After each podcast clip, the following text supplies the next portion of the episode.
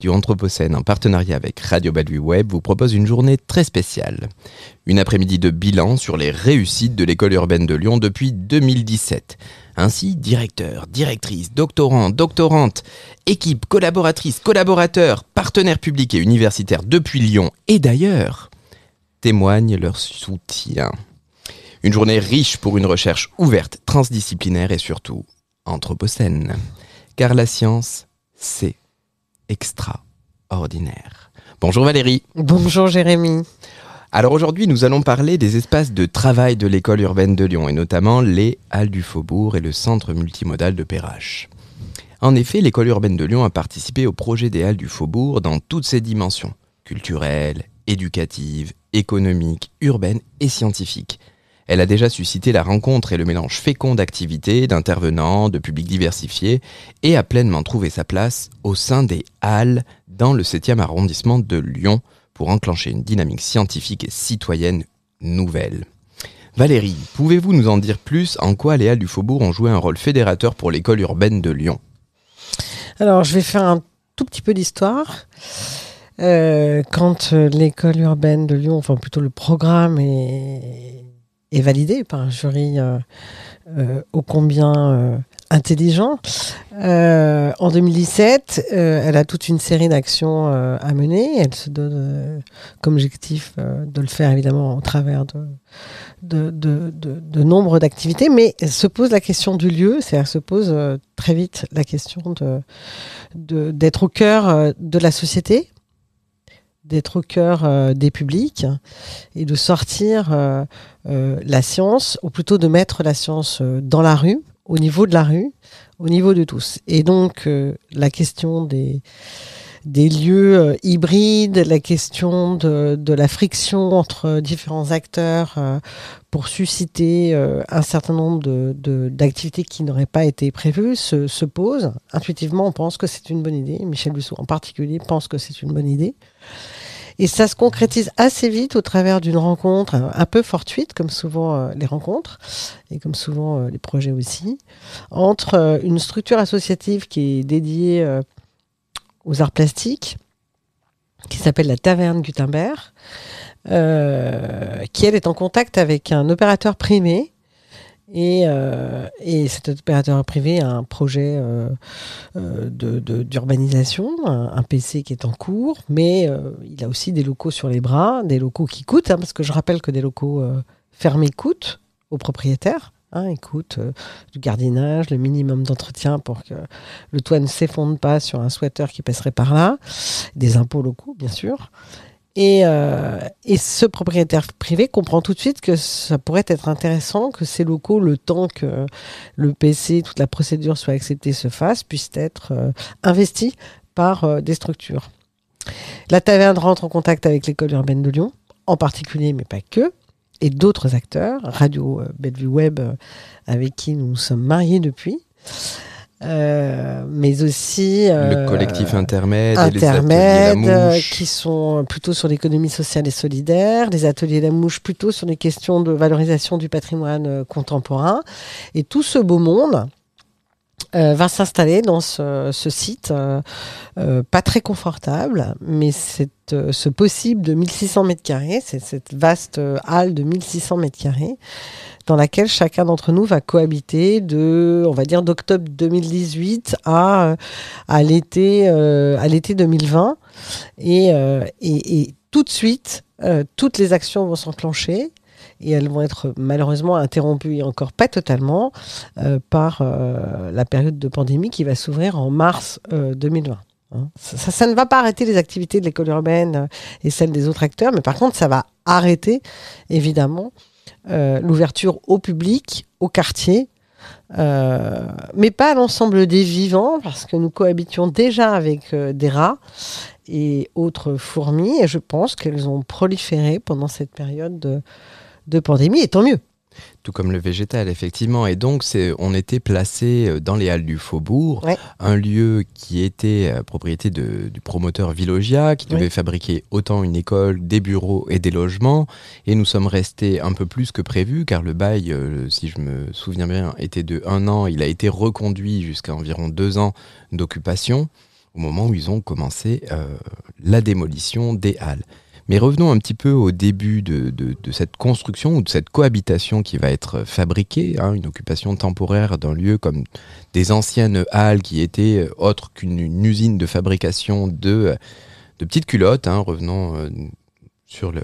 À la fin de l'histoire, je crois. C'était les petites culottes. Je crois que c'était le dernier, la, dernière production, c'était les culottes. Effectivement, le plus exotique, donc euh, c'est pour ça que je m'en rappelle et que je me permets de, de vous le dire hein, avec plaisir. Et donc Valérie, à ce moment-là, on, va s'installer un peu de manière temporaire, mais il va falloir engager un grand nombre de démarches pour pouvoir, pour pouvoir ouvrir au public et aussi euh, définir les espaces entre les différents acteurs. Est-ce que vous pourriez nous en dire plus? Oui, puis même des questions de gouvernance, parce qu'en fait, euh, chacun euh, développe des activités différentes, plus ou moins bruyantes, en tout cas qui nécessitent plus ou moins de contraintes. Il y a des expositions, il y a des concerts, il y a des, des cours publics, il y a de la recherche, il y a de la radio, il y a des ateliers, enfin vraiment, des choses extrêmement diverses. Et donc on, se, on décide assez vite euh, ensemble, hein, puisque tout ça se fait euh, en avançant et collectivement, euh, d'avoir chacun des espaces un peu réservés, on va dire. On est sûr de retrouver son marteau le matin là où on l'avait posé la veille, ou son micro. Mais en même temps de, de, laisser le cœur, la majorité du cœur des espaces comme un espace partagé donc on gère cette question du partage. On gère cette question du partage avec des équipements à chaque fois qui peuvent être différents. Et, le lieu central de ce partage, c'est un bar. Clairement, c'est un bar. C'est là que les choses se passent, c'est là que les gens s'installent, c'est là où les gens travaillent aussi. Et, euh, euh, donc, c'est comme ça qu'on fait les choses. Et donc, toute la difficulté, euh, c'est pour l'ensemble des acteurs d'ailleurs, c'est c'est que les, règles, les règles d'architecture et d'urbanisme sont construites depuis, en tout cas, sont élaborées depuis un certain temps, et elles ne sont pas, euh, elles ne correspondent pas aux temporalités de, lieux comme ça. Euh, euh, qui doivent où les choses doivent se faire très vite puisqu'on a peu de temps en fait. Hein. comme vous l'avez dit, on était un an, on est passé à deux ans, mais c'est très court. Hein. Ce sont des, des durées extrêmement courtes et donc on doit malgré tout répondre à des règles qui sont les mêmes pour tous, c'est des règles euh, qu'on appelle 2RP, c'est-à-dire qui permettent de, respecter toute la sécurité des publics quand ils entrent euh, dans un site. Et donc, euh, on a travaillé à ce moment-là avec des architectes LFA, si je me trompe pas. Looking, for, Architecture, tout à fait. Des architectes qui ont l'habitude, c'est des gens qui ont beaucoup travaillé, euh, euh, en tout cas, ils étaient connus pour avoir travaillé notamment pour les nuits sonores et pour, euh, pour justement l'installation temporaire d'espaces événementiels dans des lieux patrimoniaux, parce que c'est comme ça que les nuits mm-hmm. sonores ont, ont, commencé, c'était un peu leur marque de fabrique, et pour pouvoir obtenir ces autorisations d'ouvrir au public, les autorisations pompiers, donc voilà. Donc ça, ça c'est une difficulté parce qu'on avait à la fois, on était tous dans l'urgence de faire et en même temps de faire évidemment dans les règles et encore une fois des règles qui s'appliquent sur des projets beaucoup plus euh, longs que les nôtres. C'est une difficulté et en même temps c'est un atout hein, pour nous, École urbaine de Lyon, hein, d'être dans des, dans des acteurs universitaires impliqués dans un espace euh, ouvert à tous les publics et avec une diversité d'acteurs, c'est-à-dire c'est l'une des premières fois en France où on va avoir un espace universitaire qui va s'insérer dans une occupation temporaire et l'ouvrir à ses étudiants et l'ouvrir à tous les publics. Et c'est un lieu d'expérimentation car nous interrogeons bien sûr les mondes urbains anthropocènes et ce déplacement ou ce décalage ou ce fonctionnement en fait euh, de la norme et de l'évolution en fonction de d'une temporalité qui est celle des Halles du Faubourg qui a été très euh, rapide hein, ou rétrospectivement on a l'impression que tout allait très vite mais qu'en même temps euh, finalement on a réussi à avoir une force de, de cohésion et de production et de diffusion qui était extraordinaire. Oui, c'est presque un, projet de recherche en fait, cette, cette affaire. Et c'est un lieu dans lequel nous avons nous-mêmes été en interaction dans la production, car tout le monde devenait fabricant d'espace dans ce lieu-là. L'installation de l'école urbaine de Lyon, ça a été une négociation avec les différents acteurs qui se positionnent dans l'espace, où là, la prise de place, euh, dans le sens noble du terme, de s'installer, va être des enjeux finalement de parois, de palissades, et de manière de gérer en quelque sorte les frontières et la porosité entre nous et les autres. Et l'école urbaine de Lyon avait de notre côté, nous avions fabriqué avec les ateliers Emmaüs une boîte, on va dire en quelque sorte, qui va rentrer dans une grande halle, qui est un élément avec euh, de l'eau de OSB qu'on voit beaucoup dans les tiers-lieux, comme un petit espace qui peut gérer son autonomie de, chauffage, car il faisait très froid l'hiver et très chaud l'été, et aussi un espace qui était un espace de cours dans cette grande halle, où là, l'objectif été, à un moment ou un autre, de détruire des parois du, de, la définition initiale et de déplacer euh, ces cloisons autour de notre, euh, notre espace. Donc ça a été une réflexion autant par euh, finalement les questions qui nous, qui, nous touchent, hein, réemploi, la réutilisation, quels sont les acteurs qui travaillent sur ces enjeux-là. Donc en fait, finalement, tous les enjeux, en quelque sorte, des acteurs finissaient par aborder les, les enjeux anthropocènes. Donc pour nous, à ce niveau-là, c'était une véritable réussite dans la production et par l'action où on était dans une, interrelation à se poser la question de qu'est-ce que finalement notre manière d'être au monde, si je reprends le titre de cette belle émission. Oui, mais c'est profondément. Euh, oui, alors Anthropocène, c'est le bon terme parce qu'il euh, s'agissait de. Dans un espace-temps, en fait, d'être dans une, un recyclage massif, finalement, un recyclage massif d'un espace euh, de la ville. Et ça, c'est quand même profondément intéressant. Et puis, ce qui est intéressant, c'est que ça, repose toutes les questions, toutes les questions qu'il faut se poser aujourd'hui, en fait. Hein. C'est-à-dire des questions de, gouvernance, euh, des questions de frugalité, puisque on était quand même, il n'y avait pas d'acteurs. Je rappelle que c'est un projet qui n'est pas financé avec de l'argent public, les du Faubourg. Donc, il euh, faut, faut, trouver, faut être inventif, faut être inventif et, avec, euh, avec à la fois les personnes, les lieux et, les matières. il faut, il faut aussi, bon, évidemment, ce que je disais tout à l'heure, assurer la sécurité des personnes. Mais surtout, pour moi, euh, là où c'est euh, extrêmement intéressant, mais vous me direz, parce que vous l'avez autant vécu que moi, c'est que pour moi, ça fonctionne comme un espace public, finalement, qui aurait euh, une cinquième façade, donc un toit.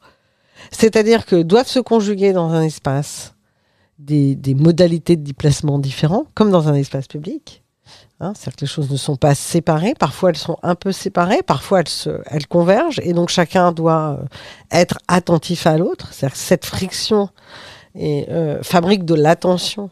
Et cette attention fabrique euh, quelque chose de, neuf. Et, donc, ce qui peut paraître, comme dans l'espace public, extrêmement inconfortable parce qu'il faut partager, parce qu'il faut être attentif, à l'autre, hein, un piéton, euh, un vélo, une voiture, un camion, un roller, etc., un enfant, un vieux, un jeune, ce que vous voulez. Euh, en fait, ça fabrique du, commun. C'est-à-dire que ce qui, au départ, apparaît comme une multitude de contraintes et de passages à dépasser pour arriver à faire ce qu'on est venu faire chacun d'entre nous, oblige chacun d'entre nous, à partir du moment où il reste en présence, à fabriquer quelque chose d'autre avec les autres. C'est ça qui est passionnant. Effectivement, c'est un lieu où vont cohabiter euh, le privé dans le public, les occupants avec les visiteurs, et on est toujours dans cet euh, endroit, comme vous dites, où on va fabriquer de l'attention. Et c'est, par exemple, si je prends un exemple très simple, donner un cours dans un espace où à côté il va y avoir un événement dans un bar de présentation, il va y avoir deux bruits qui vont se mélanger, il va falloir réussir à accepter et tolérer cette cohabitation sonore un sonore. En tout cas, c'est un des objets. Quand on faisait de la radio, quand il y avait une émission radio et que d'un seul coup, quelqu'un, un des artistes occupant sur place, décidait d'utiliser la tronçonneuse pour couper un bout de bois, effectivement, il fallait accepter mm. Le, fait d'être interféré par l'autre. Et ça, je pense que c'est primordial à l'heure actuelle, et notamment même pour, pour les écoles et les universités et les mm. programmes de recherche, pour être toujours à un endroit où finalement, peu importe les prises de position, les recherches et notre fonctionnement, d'être toujours confronté à la question du public et de ce qui se passe dans la, dans la société d'une certaine manière est euh, une véritable force euh, face au bouleversement qu'on est en train de, traverser. Ah mais complètement. Et d'ailleurs vous, euh, Jérémy Cheval, vous l'avez expérimenté aussi dans un autre site. Euh, sont des, temps d'occupation temporaire beaucoup plus courts que sont l'ancien l'ancien point info du centre d'échange d'épérage qui, qui est un truc. Le centre d'échange d'épérage, c'est quand même une espèce une énorme boîte trouée euh, de toutes les mobilités possibles. Et là, vous y avez euh, euh, fait quelque chose. Peut-être vous pouvez nous en parler un moment. Effectivement, dans le cadre du festival Lyon City Demain, nous avons été invités avec des universités, enfin des écoles d'architecture et de design chinois, que sont Tongji et l'école d'art de Ranzhou. Alors j'étais invité à organiser un workshop que j'ai proposé de faire à l'intérieur même du, du point Info TCL dans le centre multimodal de Perrache, avec l'idée d'interroger les usages directement en étant au cœur des usagers, avec à cette époque euh, les premiers pas en quelque sorte de la radio, nous avions notre équipement et on était dans une réelle analyse et production pendant deux à trois semaines au cœur de l'espace, avec une vingtaine d'étudiants dont la majorité parlait principalement chinois et anglais. Mais cette analyse, elle a été possible et toutes les interactions qui étaient possibles, c'est grâce au fait qu'on se retrouvait dans un lieu où tout le monde se perd, où il va y avoir un nombre phénoménal de visiteurs par, par jour. Hein, c'est un des lieux de Lyon qui va être le plus représentatif de la diversité des publics et des voyageurs et des passants de Lyon. Avec tous. Oui, je pense que c'est le plus gros euh, hub de, toute la métropole de Lyon. Hein. C'est un hub. Parce qu'il y a à la fois la gare, le métro, le tramway, une gare de bus, les piétons qui transite nord-sud, euh, sud-nord euh, sur, euh, sur la presqu'île. Et c'est un lieu très très fort dans toutes ces interactions sociales qu'on peut faire, les captations qu'on peut faire et les rencontres. Donc effectivement, se retrouver dans un lieu comme celui-là que nous avons réitéré pendant la semaine à l'école de l'Anthropocène l'année qui a suivi, on s'est retrouvé encore une fois à programmer des événements, mmh. des danses, et au fur et à mesure, on rentrait dans l'espace public. C'est-à-dire que faire dans un petit espace qui est ouvert et qui a pignon sur l'échange où tout le monde est en train de marcher, d'aller d'un métro à un tramway ou d'aller d'un train au centre-ville ou à un centre commercial ou juste attendre ou être perdu, on se rend compte de qui est vraiment là et on va créer au fur et à mesure des endroits ou des espaces qui jusqu'alors n'existaient pas, qui ne sont pas possibles. Qui ne sont pas possibles sur, par exemple, s'installer ou aller produire une danse comme a pu le faire euh, Franck Micheletti à cette époque-là, en plein cœur du, centre multimodal de Perrache, ou des étudiants en design qui vont essayer de re-questionner la manière dont on prend des tickets dans le métro, qui vont mettre un processus expérimental pendant ce workshop de design directement devant l'entrée de métro. En bref, on est au cœur du lieu expérimental.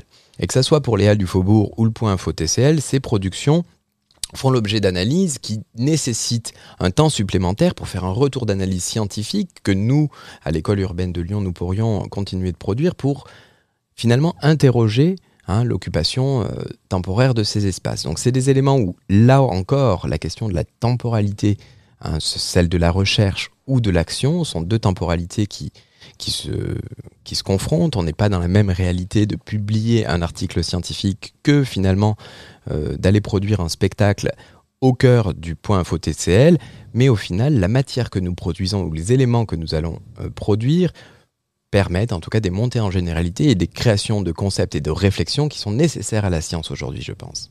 Oui, oui, complètement. Après, on connaît les résistances, euh, on l'a vu à l'école en, continuant à chercher en continuant à chercher ce type de lieu parce qu'on a toujours eu envie de, de continuer en fait, hein, de, de, de, reproduire dans d'autres situations euh, de la métropole avec d'autres acteurs. Enfin, c'est quelque chose qui nous tient à cœur et on voit à quel point, euh, parce qu'on a visité beaucoup de lieux, on a interrogé beaucoup d'acteurs, on a monté euh, des, des, des, énormément de projets, etc., y compris avec des modèles économiques qui dépassaient largement celui qui était le nôtre jusqu'à maintenant.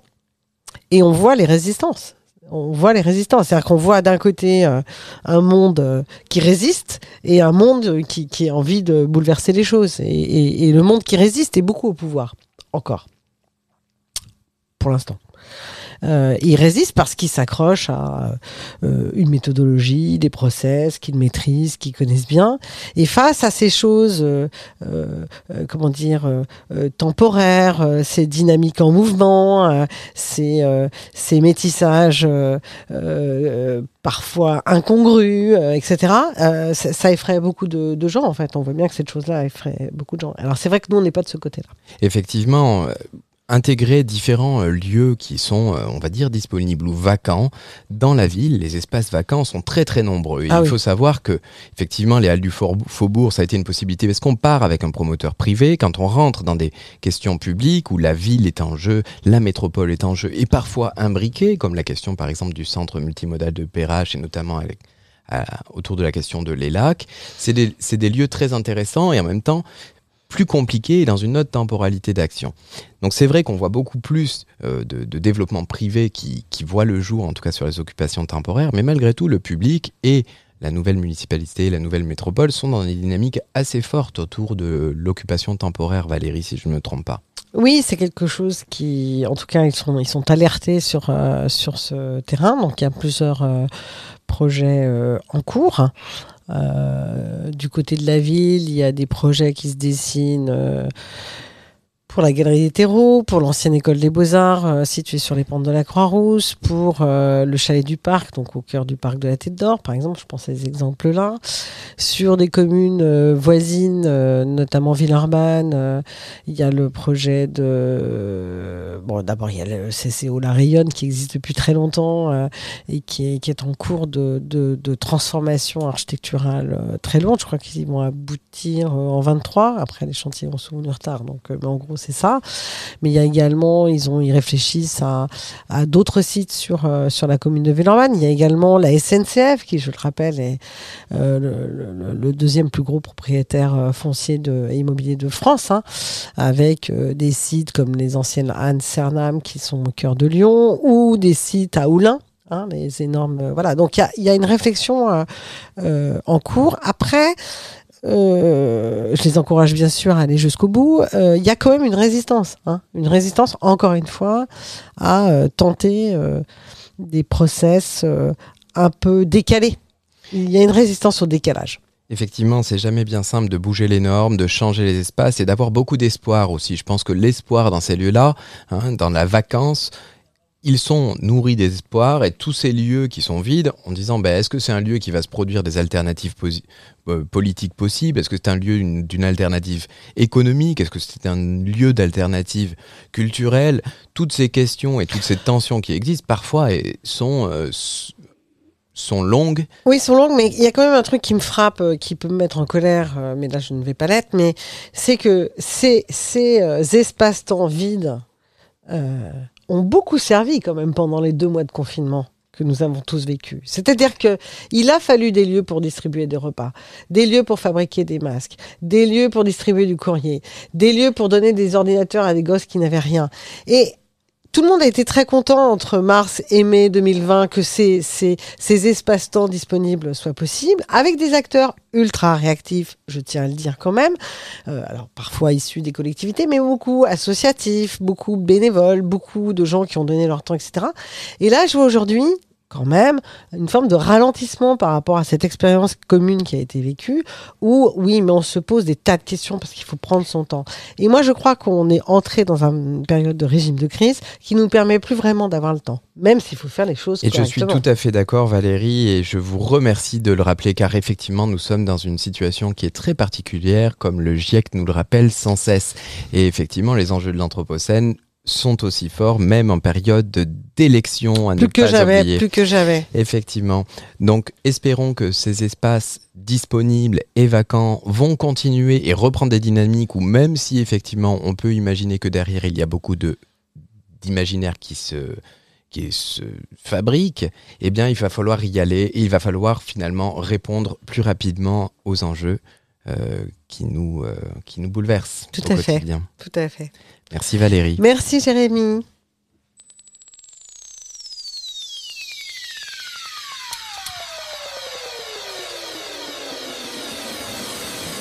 Habiter habiter, habiter ici et le monde.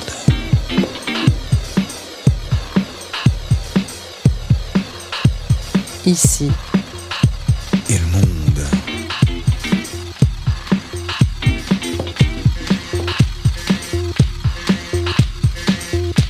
Crise d'habitabilité de notre époque et l'architecture.